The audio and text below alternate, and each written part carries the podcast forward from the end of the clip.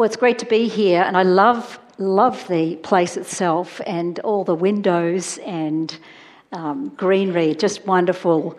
Um, wonderful opportunity to come here and I my connection is with uh, Jim Singleton some of you may know him he teaches at Gordon Conwell where I teach um, but uh, and I was actually um, on the search committee uh, when he came to. So it was just a great gift to be able to get to know him, and then, of course, to see him with uh, teaching.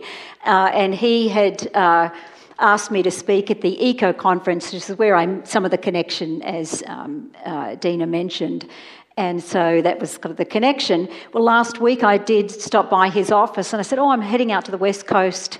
Um, can you just tell me a little bit about the group? And he said, Well, they're not like New Englanders. and I said, What? I said, What do you mean by that? And he says, Well, they're kind of loosey goosey. that was the language he used. And I said, Loosey goosey? And he goes, Well, they're kind of, they're a lot more laid back than you New Englanders are. And I said, Oh, he said, they're kind of, he said, and I was wearing jeans with like this floral shirt. And he said, Like what you're wearing right now, you're overdressed. And I said, so, uh, anyway, that was my uh, introduction to you as a group. And I said, okay, so what you say, and maybe he said that because I can get sometimes a little bit intense. And uh, uh, so I said, so what you're saying is I've got to kick in the Australian, because, you know, Australians are a lot more laid back. And he said, Yeah, yeah, that's what you want to do. That's what you want to do. Uh, quick illustration of how laid back Australians can be. Um, when I was at Gordon Conwell, and I uh, was there as a student before teaching there, but um, I took a, I worked in an excavation over in Israel, and um, we decided to make a trip to Sinai, and I was so excited about it. And I've been reading all about Exodus and the theophanies, and you know, this is the place where God spoke, and I was just excited. So it was this 100 degree temperature, and a number of us from the excavation were there. We were, we were hiking up the mountain. We, dis- we were going to stay overnight because uh, we just thought we got to get there and the, be there for the sunrise in the morning, and you know, so it was just it was one of. So as we're going up this mountain, we're exhausted, boiling hot. We we get towards the top, and I start to smell something, and it's a barbecue. And there's a group of Australians who have carried their barbecue with their steak on 100 degree temperatures on the top of with their beer and they were a little bit rowdy. I, I suddenly was like with the friends, and I was like, Mum's the word. so we quietly moved to the other side of the mountain. So, anyway, but they had a great time uh, and they were certainly enjoying themselves. Um, so, but we're not here to talk about Mount Sinai tonight. Uh, we are here to talk about uh, Genesis. Uh, and I want us to my own work, doctoral work, was in Genesis. I did my study over at Cambridge and looked at uh, the language of be fruitful and multiply. Uh, which is if you're over on a plane and someone starts talking to you, it's, he's kind of not the first conversation starter in terms of, oh, it was on be fruitful and multiply. And they're like, okay, check please, you know. So, but it was in Genesis, and uh, I have done some work over the, the past um, few years. So, what we'd like to do, I'd like to do tonight, is look at uh, the opening chapter of Genesis. In particular, I want to reflect on this divine human relationship in the opening of Genesis. And as we think about this relationship, it's absolutely at the core of who we are. I think if I left Australia uh, to go and study at Gordon Conwell, didn't know anyone, hopped on a plane, said goodbye to family, friends, my whole life and my whole world, hopped on a plane, arrived at Gordon Conwell, and who is it who is with me? God. Right? And for those of you who have traveled overseas, when you're on your own, you know that. Here is my companion and my God. When I went over to England, my first six months were a bit, a bit rough. I went over, I was single as well, and over to Cambridge, not knowing I'd met my supervisor once, hopped on a plane, left everything behind, went over to England, and yet who is it who is with me? God. This human relationship, this divine human relationship, is absolutely at the core of who we are. This uh, last semester, I was teaching Old Testament survey, and so we spent about 40 hours going through the Old Testament. We have um, given the opportunity from anyone from in the uh, town can come and order to class. Well, at the end of the semester, I get an email from this lady, and I didn't know, but she'd been taking my class, not a believer, and said she'd been spending about two hours to three hours every day reading her Old Testament. And she emailed me, and I could tell that she wasn't, because I could tell the language she was trying to use language, but it wasn't quite the right language. So I said, emailed her back and said, "Hey, if you'd if you'd like to um, to talk about any of these, I don't know what your religious background is, but if you'd like to talk about these, anything, I'd, I'd be happy to meet with you. She said, Actually, I would like to talk with you. So we started meeting in January, and we, our first conversation, we maybe chatted probably for about an hour and a half, two hours, asked her all about her own background, about Old Testament. And I said to her, you know, halfway through the conversation, I said, you know, I just want you to know that all the things that we've learnt through the Old Testament, this is about a relationship with God. This is what it's all, I, just want you to know that. And I said to her, and I'm coming from, as I teach the Old Testament, from being inside the story, and I know this God. And she said to me, That's what I want. I want to know who that God is. And we have begun a conversation going through Christianity Explored where we've started to look at who Jesus is and, and so hungry for a relationship. And the opening chapters of Genesis are going to help us to explore. I want us to think through this relationship, which especially eh, looking at the image of God and how does that inform this relationship? When God says in Genesis 1 26 to 28, let us make Adam, humanity, male and female, and he wants to make human beings in his image. So I want to look at that for a few minutes, but I also want to look at not only what God does in Genesis 1 to 3, but also the distortion of the divine human relationship. Because what we see, big picture of the Old Testament, is God creates human beings in his image for a relationship with him, but the relationship is distorted throughout the story of the Old Testament because instead of human beings worshipping the Creator God, they turn and make a God themselves. And it is a distortion of the original intention. So I want us to unpack what the image of God is about, and then I want to think about what does the distortion look like and how does it manifest and where are the signs of the distorted human relationship in our culture and even in our churches today. So that's kind of where we're going. So Genesis chapter 1. Genesis chapter 1 begins, and many things could be said about the opening chapter of Genesis. It begins in verse 1 Bereshit bara Elohim et hashemayim ve'et haaretz. In the beginning, God created the heavens and the earth. Highly poetic in its language. I'm going to come back to this. But there's one thing I want to highlight in Genesis chapter 1. And it is the fact that the creation story and the act of the creation is preceded by the Word of God. Verse 3 And God said, Let there be light. And God, then there was light, and God saw that it was good. Verse 6 And God said, Let there be. Verse 9 Then God said, Let the waters below the heavens be gathered into one place. Verse 11 And God said, in fact, 10 times in the opening of Genesis. Now, I just want us to appreciate the value of what's going on here. Now, if you ask me what I did today, I would say, well, I got up in the morning, I had a cup of coffee, I read for a few minutes, whatever, I'd go through. But if I said it this way, you'd think, what's going on here? If I said, well, I said to myself, I will get up. And I got up. And I said to myself, I will make a cup of coffee. And I made a cup of coffee. That's what God's doing in Genesis chapter 1. And God said, and then he said, and God said, let us make man in our image, and God made human beings in his image. So, priority of the word of God. We find that God is the God who speaks in Genesis chapter 1. Not only does God speak to bring the creation into being, but we find out in Genesis chapters, these opening chapter, that God speaks to human beings. He speaks to Adam and Eve. He speaks to Cain, to Abel. Have you ever thought about how remarkable that is?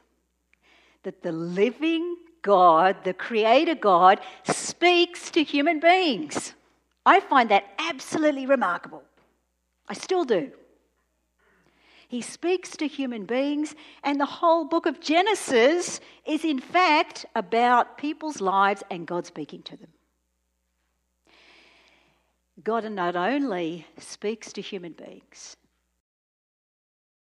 here's the amazing thing He not only speaks to them, but they talk back to Him. Sometimes not so well. So he comes in Genesis chapter 3, he gives a command in Genesis chapter 2, and then he comes to Adam and Eve in chapter 3. And of course, they take from the fruit, and he says, What is this you have done? And Adam dialogues with God. Conversation with the living God. Eve, he does the same thing. Notice there is no dialogue with the serpent, just a word of judgment. So he dialogues with human beings. Think of the stories going on in Genesis, Genesis chapter 4, Cain and Abel. Right? Again, he's murdered his brother. There's dialogue that takes place. Think of Noah when God, he's going to look at Noah tomorrow night. When God tells him to go and build the ark, there is this relationship, and of course, especially seen in Genesis chapter 12, when God speaks to Abraham and says to him to go forth, and his word changes the whole redemptive story. Right? When God speaks, he speaks to him, he's going to, got a new plan for him. Think of Genesis chapter 18, the Sodom and Gomorrah story.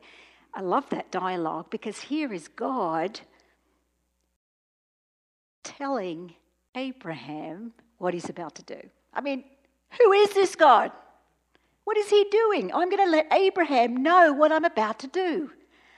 Not only does God tell Abraham what he's going to do, but then there's this incredible dialogue. Because God says, I'm going to destroy. And then Abraham says, Well, you, you know, what if there's 45 righteous or 50 righteous in the city? We, no, I won't destroy it. Well, God, um, uh, what if there's 45? Think of who this is. This is God what if there's 45? And he says, No, I won't destroy the city. What if there's 40? Oh, Lord, I, I, I, I don't mean to be, you know, I, what if there's 40? And it goes back and forwards, this dialogue with the living God. Think of, you could continue with the patriarchs. What about Moses? Here we have the burning bush. And Moses says, I will turn aside and see why this bush is still burning. And then what happens? God says, Moses, Moses. And he says, Here am I. That, and so there's this relationship. And remember when God calls Moses, he says, Well, I'm slow of speech. I mean, what are you telling God that for? Relationship with the living God. The Israelites Exodus chapter 20, the Ten Commandments, God's word spoken. Exodus 24, when he says, build the tabernacle.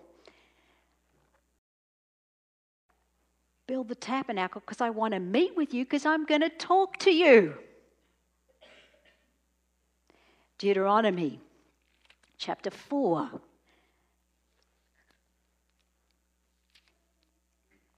Verse 7 For what great nation is there that has a God so near to you? It is as the Lord our God whenever we call upon him. Verse 32 Indeed, ask now concerning the former days which were before you, since the day that God created man on the earth, from one end of the heaven to the other. Has anything been done like this great thing? Has any people heard the voice of God speaking from the midst of the fire? Verse 35 To you it was shown that you might know that the Lord, He is God. There is no other God. Out of heaven, He let you hear His voice. hearing the voice of God. Verse 39 Know therefore today and take it to heart that the Lord, He is God in heaven above and on earth below. There is no other. And we could go on with these chapters of hearing the voice of God. And of course, the whole scriptures is the word of God to us. This is the God who speaks. So, what's the background for this? A couple of minutes in Genesis 1 26 to 28. The image of God language, we have two terms being used Tselem, image, and Demuth, likeness. Two words. If you look at theologians over history, we have explained it in different ways. Sometimes it is in terms of the, um, the rational abilities and then the spiritual abilities, and theologians over the centuries. But what has been done in recent years, and I think it's very insightful, is looking at the image of God in terms of the ancient Near East. Okay? Uh, and I just mentioned two references here. One is by um, an article by David Clines with a C, The Image of God in Man. David Clines with a C, The Image of God in Man. And then the other one, uh, Kathy McDowell, is actually coming out with a book called The Image of God and the Garden of Eden. So I mentioned those two. But so here's what's been going on. Scholars have looked at the image of God language and seen it in two different ways in the ancient world. And again, I'm, I'm going somewhere with this, so you have to stay with me just for a couple of minutes. So, the image of God is used in two ways in the ancient world. This term Tselem specifically. Okay? One is that the king is said to be the image of the God, and so when the king is not in a far land, he can set up an image of Tselem, of himself, and it is emphasizing his domain. So, and we have some, there's one particular statue that has both Tselem and Demuth being used. The other way that image is used is of an idol. Okay. And the term is used of when the ancient world, both in Mesopotamian texts and in Egyptian texts, again, I'm sure you've heard about this, that uh, they would make this idol. Sometimes it was in a form of an animal, like we have the golden calf, but the other times it's in the form of a human being. That's the most, either a woman, whether it's to do with fertility, or it's a male, and they're making this idol. So if you imagine a temple and they're making an idol and we know from some of these Mesopotamian texts that the idols are often painted, right? They have eyes on them, they have facial expressions, they have clothing. Ezekiel chapter 16 talks about the material that's covered, so they have clothing.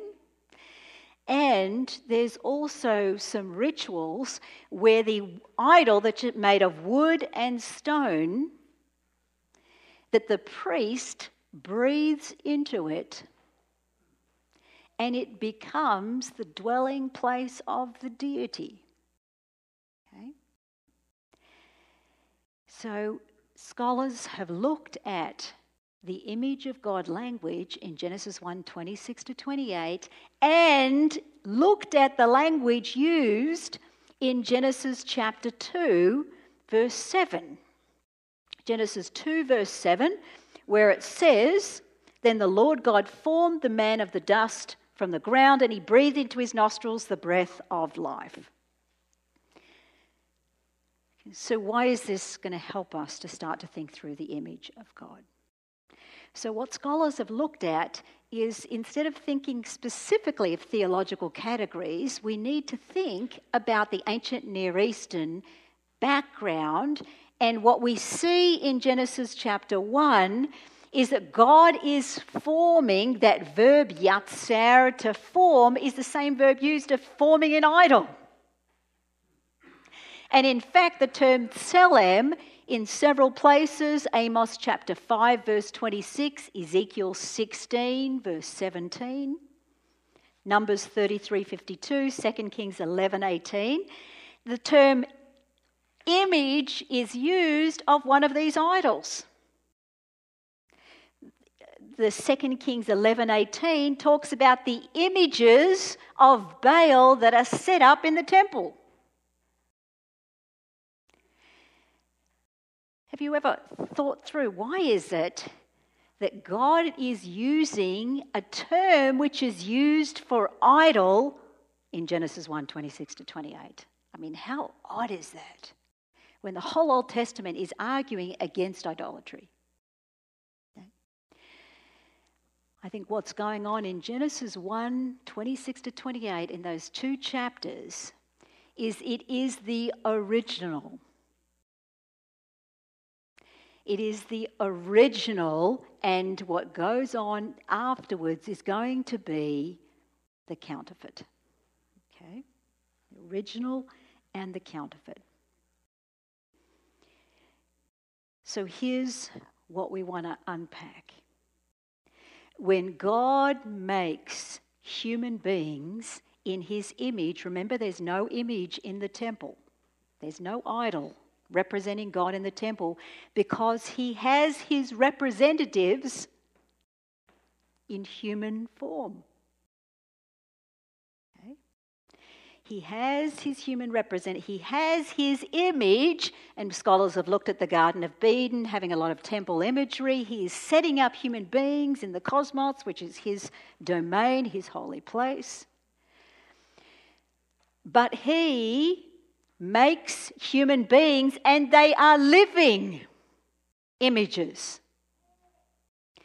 Psalm 115 talks about the idols that have eyes that cannot see, they have ears that cannot hear, they have mouths that cannot speak, and there is no breath in them.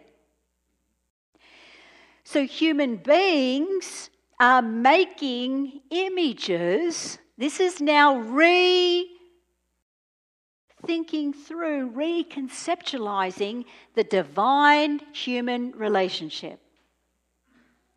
God creates human beings for a living relationship. His image is living because He's the living God and He's created human beings with mouths that speak for relationship with Him. But human beings make God an image, but the, what they make has ears that cannot hear, it has eyes that cannot see, it has a mouth that cannot speak, because human beings like to worship a God that cannot speak.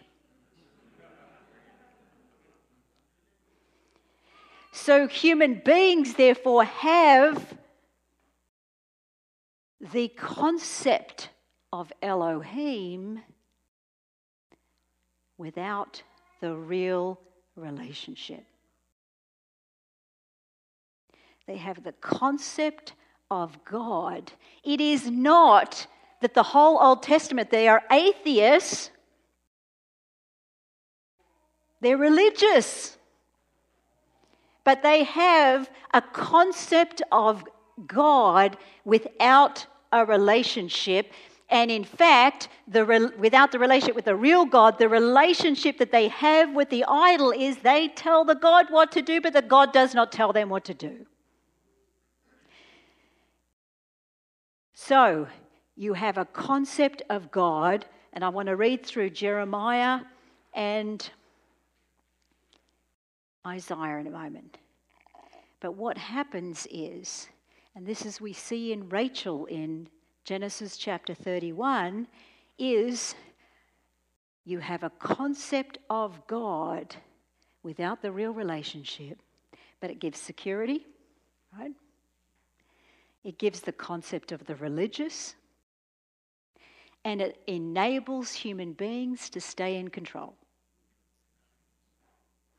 Nice form of religion, isn't it? So, what happens is Rachel, when she leaves her father, she carries her idol in your pocket, right? And, and the idol, Genesis 31, this is a sample replica the idol, you know what it's called in Genesis? Elohim. Bereshit bara Elohim. in the beginning God. Now I have God in my pocket. Right? She, in fact, sits on God. Remember that in the story? Right? I have God in my pocket. I feel good because I'm leaving my family. I want to have God with me. But the God doesn't tell me what to do. And the God makes no claim. We're going to think about what does this mean in our culture today because you know that more than three quarters of Americans say they believe in God. Right? And we can have a concept of God without the real relationship. And we don't have the idol in our pocket, but we have a concept of God that we can bring with us wherever we go, including to church. Because if God never tells us what to do, then we are treating him just like an idol. Okay? And so, as we start to think about this, and I'll look at a couple of the passages, is that as we think of people who are coming into our churches, we need to recognize that, that many of them, they're not atheists, they're religious. Right? They are religious. And I'm going to look at some specific ways within our culture. But what we need to begin to, to bring to people, which is why I said to this lady, I want you to know all this is about a living relationship with God. And I said to her, I know him. She said, I can see that. I, could, I saw that in the class. Right? Why can I say that? Because I am a living image and I have a living relationship with the living God.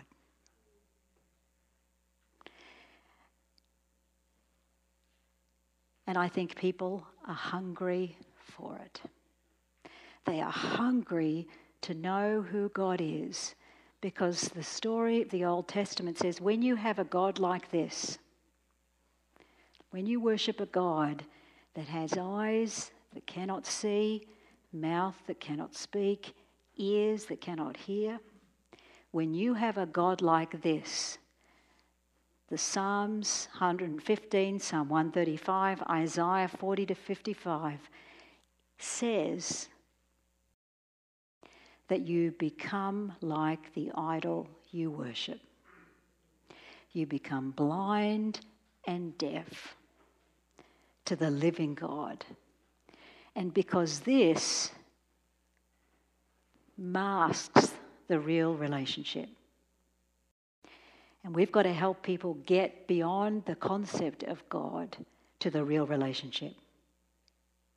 And one of the ways I like to think about this in my own, uh, my own relationships with people, and I, I'm involved, live in my husband, I live in Salem, which is kind of like they call it the witch, witch city capital, right? We have, uh, so we have a lot of religiosity in Salem including in tarot cards, in all kinds of things. On Halloween, we get 60,000 people come into the city. Uh, we have about 3,000 witches who live in the city. So you get all kinds of people. I'm involved in a couple of book clubs with uh, non Christians. Um, some of them uh, go to church.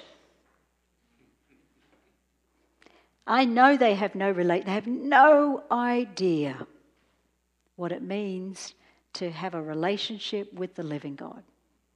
We're going to look at a couple of the concepts as I've thought, been thinking about this. But one of the ways I try and get through that is by, by any opportunity. I, I talk about my relationship with God.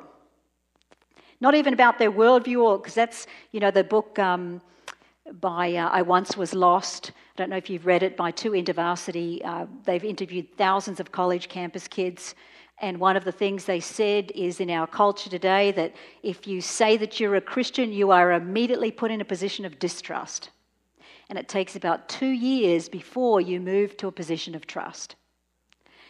And so I'm part of book clubs with non Christians, and just as an example, I want them to know that this is not about going to church on Sunday, as much as that's part of my, but it is about a living relationship. Uh, a few months ago, we were part of our book club, and um, this couple uh, were talking about they had adopted um, this young um, girl, she's probably about five years old now, and they said to me, and uh, we have adopted our two boys. And so they said to me, Oh, how did you, how did you, um, you know, how did that happen for you? We'd been hearing her story. Again, they're all, you know, very kind of secular, politically, all kinds of areas. So this is, but they know them. I'm in relationship. And they said, How did you um, come to adopt your boys? And I said to them, Do you want the real story? And they said, Yeah, we want the real story. And I said, Well, um, I was praying one day. I said, I'm a Christian and I pray. And I not only pray, but I write things down because I want to grow in my relationship with God. And so I write things down. And they're like, You know, can I know them? So in, uh, in our culture, everyone is allowed to have a personal story. So we've got to take advantage of that, right? And so I said, Well, one day I was praying and I felt God say to me, I have siblings for you. And I said to them, I wrote it down in my prayer journal. And I had a big note next to it Is this from you, God? I said, Because I'm a Christian and I'm trying to learn to hear from God. And I said, A week later, my husband was at this retreat and he heard about two boys, siblings. And as soon as he heard about the boys, we knew that God wanted us to adopt them. And so I told this story with them. They didn't engage any further, right? We've still since had book club, but my point was I know that they can have a concept of God without a real relationship, and I want to, every time I have opportunity, uh, about a month and a half ago, the last one, someone chose meditation. I was like, all right, this will be interesting. So I talk about meditation going up. And I said, well, kind of, I was thinking about this because meditation, I kind of pray. It's not quite the same as meditation, but it's got a lot of similarities. You know, I'm a Christian and here's how I pray, you know. So think, because people have concepts without the relationship. So the Bible is going to hammer, I'm going to take this out of my pocket now. This is why I have, I have a, a, couple of other figurines. I didn't bring them. I have one lady who's a little bit too voluptuous. I have her covered over. but I always have the um, security take look through my bag. They must be thinking, oh, this is odd. so leave my idol there. But I want to now I want to look at unpack this a little bit in terms of Jeremiah. This is where we're headed with it. The issue of idolatry setting up a false concept of God is absolutely at the core of the whole Old Testament. And let me read a couple of things here. The first passage um, I'd like to read is Isaiah. Isaiah chapter, start at 44. Isaiah chapter 44. Isaiah 44. In these chapters, Isaiah hammers that there is no God but the Lord God. There is no God beside the Lord God. Why? Because he is addressing the issue of idolatry. Isaiah 44, and let me just read a few things from it in this passage, and I'm reading uh, from verse 9. Those who fashion a graven image, all of them are futile. Their precious things are of no profit. Verse 10 Who has fashioned a God El, or cast an idol to no profit. Chapter 44, verse 11. And he goes on to say, Behold, all these people are going to be put to shame. The craftsmen are mere men, Adam. Let them all assemble themselves, let them stand up and tremble and be put to shame. Then he goes on and says, The man shapes iron into a cutting tool, and he does his work over the coals, and he fashions it with hammers and working it with his strong arm. He gets hungry and his strength fails. He drinks no water and becomes weary. He's working hard to make his God. Another shapes wood. He extends a measuring line. He outlines it with red chalk. He works it with planes and outlines it with a compass, and he makes it like the form of a man, like the beauty of Adam, Adam, so that it may sit in a house he cuts cedars for himself. He makes, he talks about he plants these great trees. We're in a beautiful context of trees. And he says, on one part of the tree, he chops down and makes a fire. And the other part of the tree, he chops down to make a god. And he falls down before it. Verse 17, the rest of it he makes, excuse me, into his God, his graven image. He falls down before it and he says, Worship it. And he prays to it and he says, Deliver me, for you are my God. They do not know, nor do they understand, for he has smeared over their eyes, so that they cannot see, and their hearts, so that they cannot comprehend. What you're seeing here with Isaiah. Remember Isaiah 6? They will have eyes, but they will not see. Remember that whole call narrative. It is because of the making of the idols. And so, what Isaiah is going to say is that the people have become blind and deaf to the idols. And I'm just going to now go back just to a, a couple of verses earlier. Chapter 42, verse 17. They will be turned back and utterly put to shame who trust in idols, who say to molten images, You are gods, Elohim. Verse 18 Hear you deaf, and look you blind, that you may see. Who is so blind but my servant, and who is as deaf as my messenger? Verse 20 You have seen many things, but you do not observe them. Your ears are open, but none hears. And this runs throughout these chapters. And so the story of Israel is that they have changed and distorted the divine human relationship and they have made idols Elohim. They have become like the idols they worship.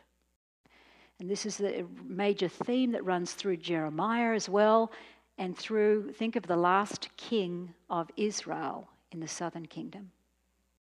Zedekiah. What happens to him? He breaks covenant with Nebuchadnezzar. Nebuchadnezzar flees after him. He kills his sons. And then he gouges out Zedekiah's eyes, the last king. Why? Because he goes out blind in the dark. And Isaiah says people are walking in darkness. They have a concept of God, but it is not the relationship with the living God. Isaiah will also say, because the people are blind and deaf, someone has to come and open those eyes. And so he's going to talk about the servant who's going to come to open blind eyes. It's a wonderful image there as well. Let's look at Jeremiah chapter 10. Jeremiah chapter 10.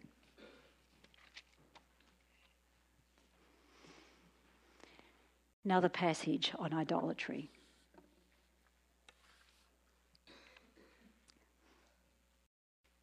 Hear the word which the Lord speaks to you, O house of Israel. Do not learn the way of the nations. Notice that they are copying the nations. Do not be terrified by the signs of heaven, although the nations are terrified, for the customs of the people are a delusion. Verse 3 It is wood cut from the forest, the work of the hands of the craftsman with a cutting tool. Verse 4 They decorate it with silver and gold, and they fasten it with nails, with hammers, so it will not totter. Like a scarecrow in a cucumber field are they, and they cannot speak. They must be carried because they cannot walk. Verse 6 There is none like you, O Lord. You are great, and great is your name in might. There is none like you. Verse 8 They are altogether stupid and foolish. In their discipline of delusion, their idol is wood. And he goes on in verse 9 Violet and purple are their clothing. They are all the work of skilled men, but the Lord is the true and living God. He is the living God with the everlasting King. Verse 11 Thus you shall say to them, The gods that did not make the heavens and the earth will perish, from the earth. And he goes on to say, He is the Creator God. So Israel has distorted the divine human relationship and they have made Elohim for themselves. They have become blind like what they worship. Jeremiah, I won't read it, Jeremiah 2:11 says they have exchanged gods. This is going to be quoted in Romans chapter 1, and it is also picking up Psalm 106. Israel's story is the human story. That human beings have distorted the divine human relationship and they are worshipping and have a concept of God without the real God. And they are in darkness. and they are doing that which does not profit. Israel's story shows us the human story and it reminds us of our culture today. So we don't have people with their idols in their pockets like this one. Okay. But here's how I want us to think of unpacking this for a couple of minutes. When they worship idols, they are no longer hearing the voice of God. Jeremiah is going to say at the next chapter in chapter 11 Behold, the nation that did not hear the voice of God. So God is being treated like an idol, and they are worshipping an idol. Here's what I think is going on in our culture today. We don't have the idols, and I know we often think about idolatry in terms of mammon or things that get between you and God, and there's certainly that is true. There's biblical, of course, as well. But here's how I want us to be thinking about idolatry. I think in our culture today that we have a concept of God and we are defining who God is. And we're picking up our cues from the nations, from our culture. Okay, let me give you some examples of this. So I have, I have a couple of friends of mine who um, live in Salem who um, go to uh, the, there's a Unitarian Universalist church, good friends, number of good friends. And if I asked them, Do you believe in God? they'd say, Yeah, we be- yeah, I believe in God. They would say, Absolutely. If I said to them, do you, what about, do you think God is, what do you think about God being a God of judgment like the Old Testament? What do you think about that?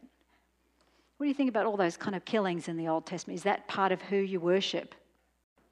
Do you think they'd say yes or no? No. Right? They would be like, oh, no, no, that was that was back then. That's not who I worship. I follow Jesus because Jesus is all embracing. Right? And of course, we have a lot of the new atheists that are picking this up. What about within the evangelical community if we ask the same question? Do you think people are having problems with the killings and genocide in the Old Testament? You bet they are. oh no, I, I don't think I don't think that's really what happened. Archaeology doesn't seem to support it. I think that was their tribal kind of culture, and I don't think that's actually what really happened. Or, you know what, I can't, I'm sorry, I can't worship that God. What I'm suggesting is that we are, the culture itself and if we think about those who are religious, who go to church, who have a very different concept of God that we could go through, and that they are redefining who God is based on the culture. And that's exactly what the Israelites did. They redefined God. It just happened to be in the form of this. But they redefined God based on the culture. If you think of the issue of the whole Old Testament, who God is, you can uh, a book I mentioned, uh, "Show Them No Mercy: Four Views on God and Genocide." There's a number of these books that have come out, four views, three views. You can be guaranteed these are places that we're wrestling with. I don't know how many times when I go to teach at the churches where I will hear Christians say to me, "Oh, I really don't like God of the Old Testament." It's not really the best thing to say to me because I teach the Old Testament to begin with. I'm like, ah, hello, you know. But they, I mean, I have people say this to me. I don't really like the God of the Old Testament. I like Jesus. Right? It's one of the reasons why um, I'm going to do a seminar on the casket empty seminar. This, this way I have of understanding, helping people get to the Old Testament, is I am totally grieved about that. If I think someone said about my husband, Oh, I really don't like your husband because he's this and that, I would go, You know what? You don't know who he is, right? Who is standing up for the character of God? Because what is happening is people are deciding for themselves who they want God to be. And one of them is the issue of genocide. And I don't think genocide's the right word. I think there is a very, very good understanding of it to see, because it's also based on the holiness of God, right? We don't like a holy God anymore. David Wells has written a book called The Holy Love of God and said we've separated holiness from love. We don't like the holiness of God, so we create a God of love that we're going to worship in the one that we want to worship.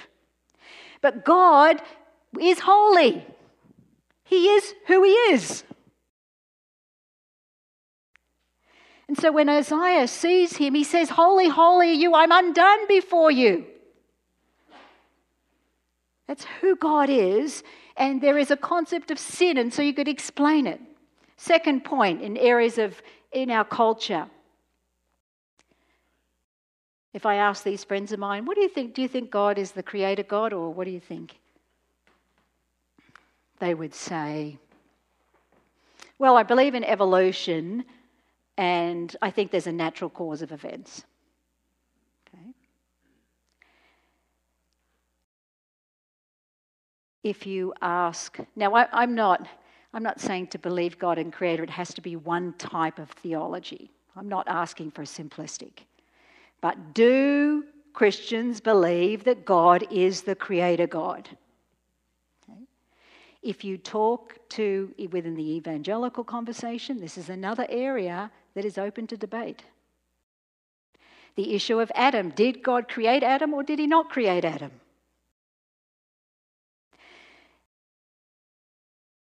Did was there original sin the way the Bible explains it? Or wasn't there? Right? That's another area that's the whole death. How did death come about? These are huge issues that are being debated, and what is fascinating with creation is that the Isaiah and Jeremiah, when they talk about idols, do you know what the contrast is? The living God, who's the creator God. You do away with the creator God. And Jeremiah says if the gods who did not create, those who aren't the creator God, they're going to be destroyed from the earth.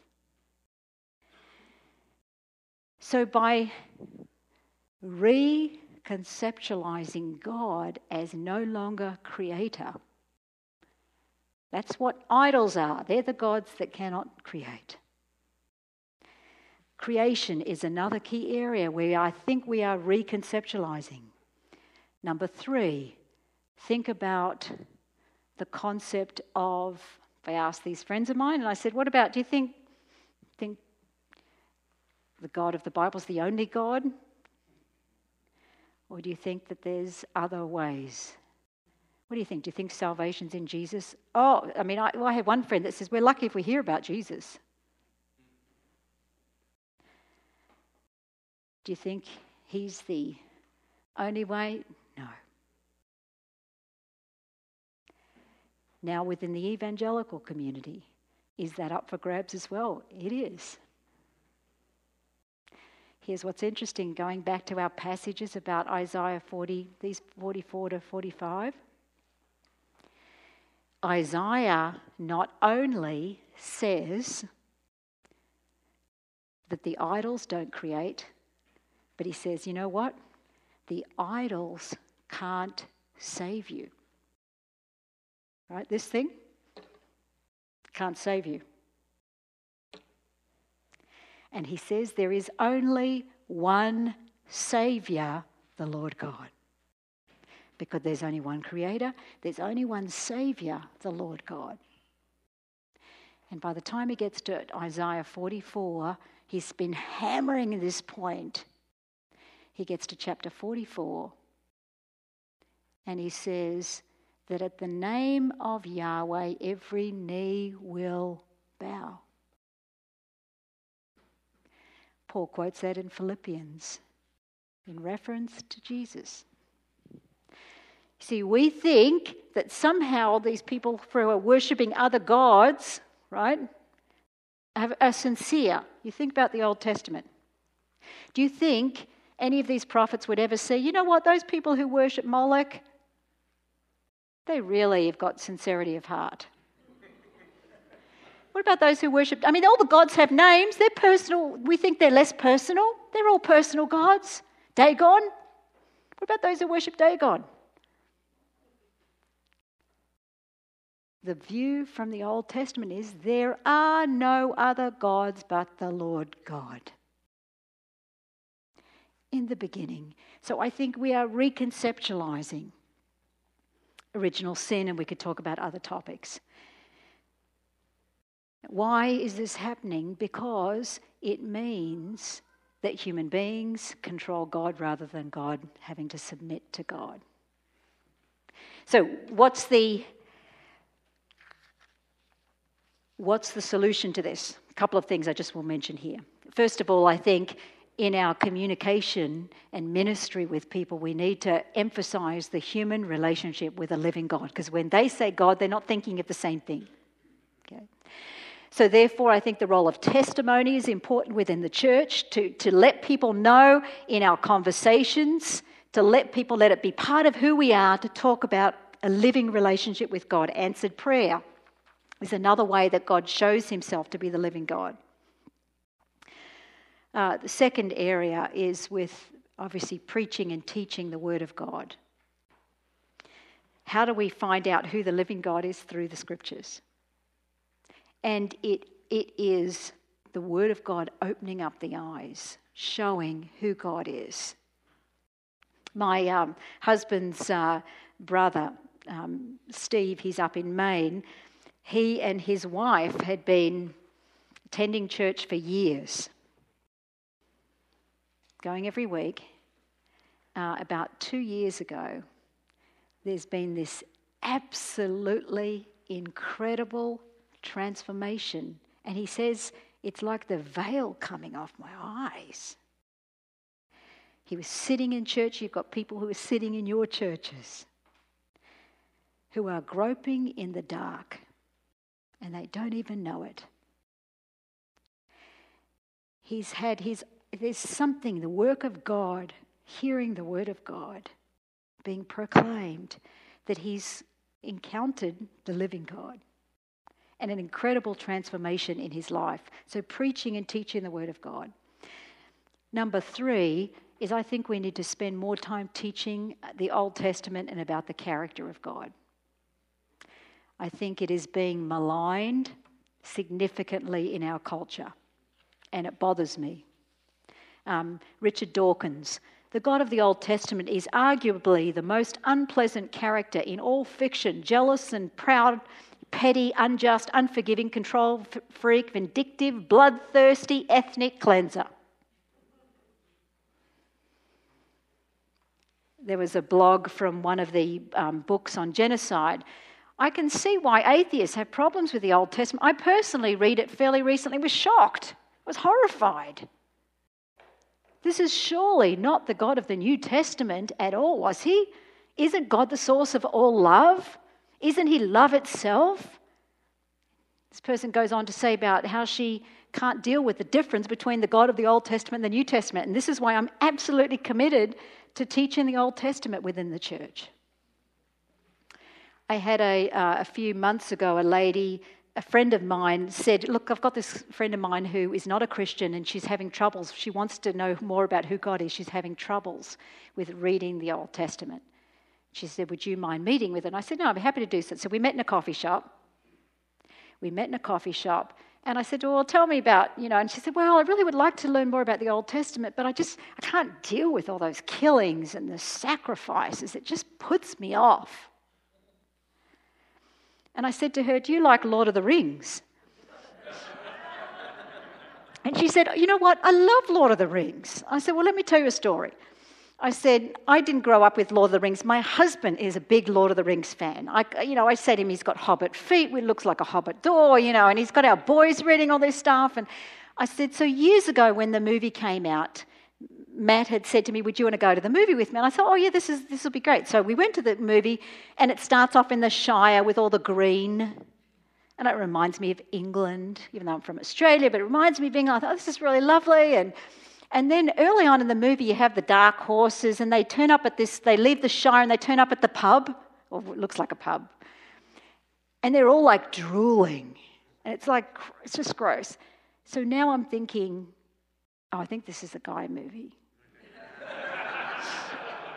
So here's what I do I say to my husband, Oh, I think. I think this is a bit of a guy movie. I think, I, I don't think I've ever done this, but I, I, tell, I can't believe it now. And I said, I think I might just have a walk around outside and I'll meet you back here. So I did. I left. Now, I've since seen the movie probably 10 times, right? know all the scenes. So, what was it? It was about that those few scenes put me off. Why? Because I didn't know the story. And I said this to this lady. I said to her, I said, that's what I think goes on with the Old Testament. I said, that you don't know the story. And I said, let me say that once you know the story, that's not going to be who you think God is. Because his characteristic is he is gracious and compassionate, slow to anger, and abounding in loving kindness. And I think there is a challenge for us in the church today. I, I don't like when someone says these Richard Dawkins about who God is. We are the living image of God. We are the ones who have relationship with Him, and we're the ones who are able to communicate His word to at such a time as this. And so, um, quick summary, and then uh, we're just going to get started because we're going to look at the context of idolatry on Wednesday night with the call of Abraham. And what is the answer to it? So, thinking about Genesis chapter 1, image of God. God creates human beings for a relationship with Him. The story of the Old Testament is that human beings create Elohim themselves. They have their own concept of God, and the concept they have of God means they don't ever have to submit to God. And one of the key areas I think, is for us addressing this in the church is the Word of God. Because that's what the serpent said. Did God really say that? I mean, is that what he really said? Oh, maybe he didn't. And we're going through a stage within the church today. Maybe he didn't really say it. Or that's not who I want to worship, so I'll create my own God. But we are being transformed into the image of God. And the image of God, Jesus being the image of God, comes, and how does he show us who God is? Comes and dwells among us. Incarnational. Image bearers going in our communities, showing who God is. In person. Interesting, that's what happens in Genesis. God turns up all the time in human figures turns up all the time. Image of God. Let me close this in a word of prayer. Oh, Heavenly Father, we thank you that you are indeed the living God and that you're a God who sees and hears. And even now, as we pray, we marvel at the fact that you hear prayer, that you are indeed the Creator God and you're a holy God. And yes, you are a God of love and gracious and compassionate. We thank you for that. Father, we're also reminded of the human story that we have a tendency to want to turn our back on you and create God according to our hands and our plans and devising. And thank you, Jesus, that you have even come and you have opened up our eyes and that we are being transformed into your image. Father, I pray that you would give us compassion. As we thought, think of Paul in Athens, when he looks at the city full of idols and he is stirred and provoked in his heart. Father, I pray that we might be provoked in our hearts as we think of those people that we know around us who have a concept of God but they don't know you. Help us, I pray. Bless your people here this day, Lord, that you would stir our hearts to want to proclaim your name. We thank you in Jesus' name and for his glory. Amen. Amen.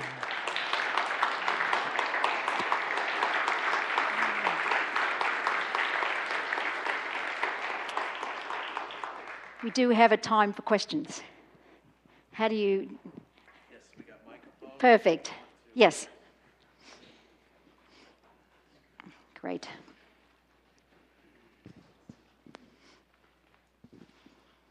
So, a quick clarification question Yes. and then implication.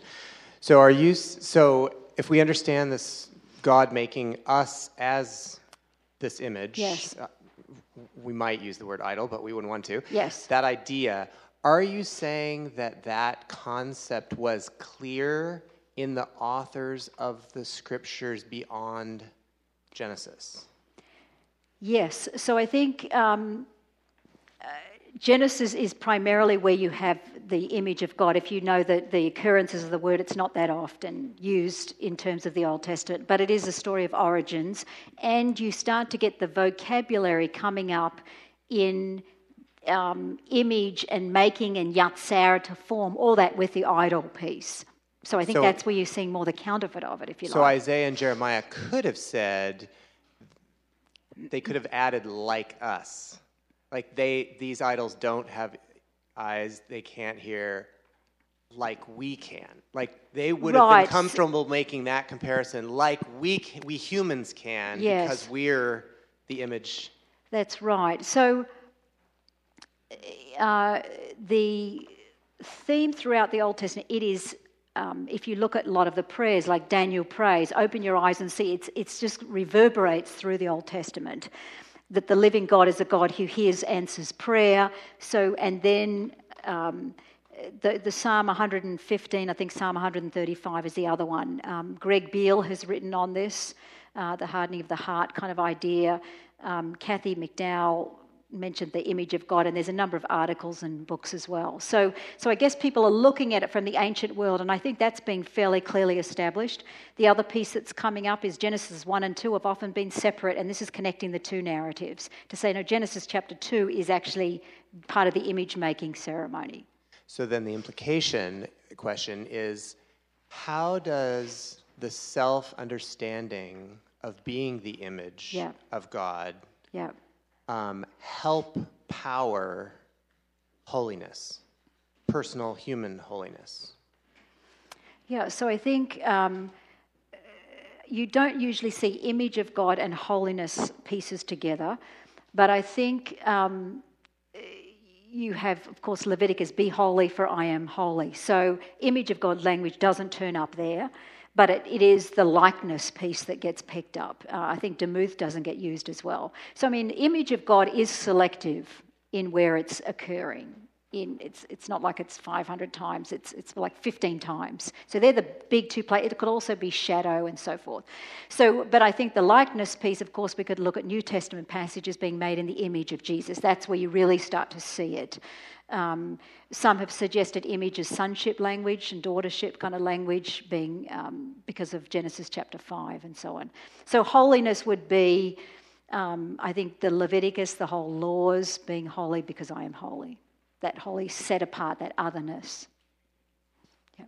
So, as you were talking about this, I was thinking of uh, Revelation chapter 21, where John's vision of the New Jerusalem, where he says, you know, the glory of God gives light to the city, and the Yeah. Lamb is the lamp. Yeah.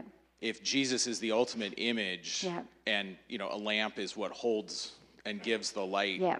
Is that sort of like the, I guess I don't know if you can say archetypal, but you know, there at the end of time, there you have the ultimate human image Yeah. standing in the temple city, shining with the glory of God Yes. throughout all creation. I mean, is that Yes, it, it sounds a lot like um, Greg, Dr. Beale. Greg Beale has done a lot with the whole New Jerusalem. Yes, so the whole light image is very dominant in Isaiah. Idea of darkness in terms of um, there's a there's a spiritual darkness that they need the light to come upon them, and I think it gets picked up with the Zedekiah that he goes out in the dark.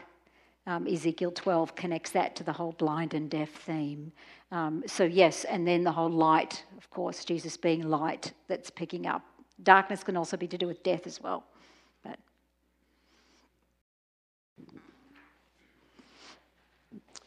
You mentioned The Image of God by Clines, but there was another book you mentioned and I didn't catch yeah, it. Yeah, so the article by um, David Clines is the Tyndale Bulletin, The Image of God in Man. Uh, the other um, book that's it's not out yet, um, but it's by Kathy McDowell, and that is um, The Image of God and the Garden of Eden. and she's its Harvard dissertation, and it's looking at um, that gives the full um, Egyptian and Mesopotamian, ancient Near Eastern um, background for it. Yeah.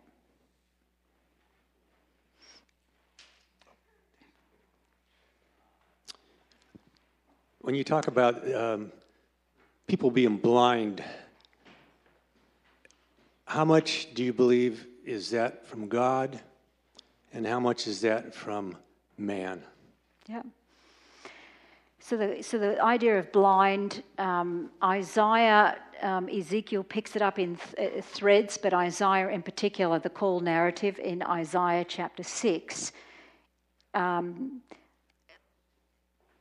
so the Psalms that I mentioned talk about you become like what you worship. So there's that you're causing it in one sense. If it's you, you're doing it, so you're becoming like that. And that, of course, is in Isaiah. But Isaiah also has a ministry, I think, to bring about a further hardness and blindness. But he's not bringing it to a people who are a great people and he's going to somehow make them blind. It is, it is through his prophetic uh, word that's being spoken that that's going to cause a further hardness because they're going to dig their heels in. And it the call narrative, Isaiah chapter 6, the next one you have the story of Ahaz when he kind of um, won't listen to the prophet. That's hardening and that's causing this blindness. So I think um, the, the, the, language of the blind and deaf theme, uh, another book on that, um, Ricky Watts, Isaiah's New Exodus in Mark. Ricky Watts, Isaiah's New Exodus in Mark, deals with this a lot in, within the Gospels and ties the theme. Um, so I think it is both. But I think you have to say, even in the Isaiah 44, they do not know that God has smeared over their eyes. And Jesus will talk about the parables as well in terms of quoting Isaiah chapter 6 as well. Yeah. One more and then go to login. So this is I I'm very fascinated by this. So it seems like if we understand, if we have what you might say a high view Yeah. of humans as Yeah. the image of God, it seems like it would have power both to help renounce sin, so to speak, eh, for a, for an individual, but can you say something about how it also speaks to ethics and how we would treat other other people who are the image Yeah, certainly um, the language gets picked up in chapter 9 would be the best place for an ethical, uh, where you're not to murder because he's in the image of God. So that's giving great value um, to uh, the worth, the Psalm 8 that was read out, What is man that you're minded? You're a little bit lower than the angels. That's and you, there's ruling language which picks up chapter one, verse 28 as well. So I think the chapter nine is the big one, the image of God. Uh, you could look within Genesis chapter one. The human beings are the climax of the creation story. Um, they're the ones that are given the command. They're the ones that are given the blessing. God speaks directly to them. So there's an elevated role of humanity over the cosmos. You know, in Genesis chapter one, you have these you know, based on if you take the framework view of Genesis, where you have these day one and day four match, uh, when you get to human beings, instead of um, they're, they're over the whole creation, so it's kind of a stark contrast to the others in terms of the, the significant domain that they have. So I think you could bring in issues of stewardship, all those pieces with, um, with creation, but I think chapter 9, pro- prohibition against murder especially. Thank you so much. Good. Let's give her a hand.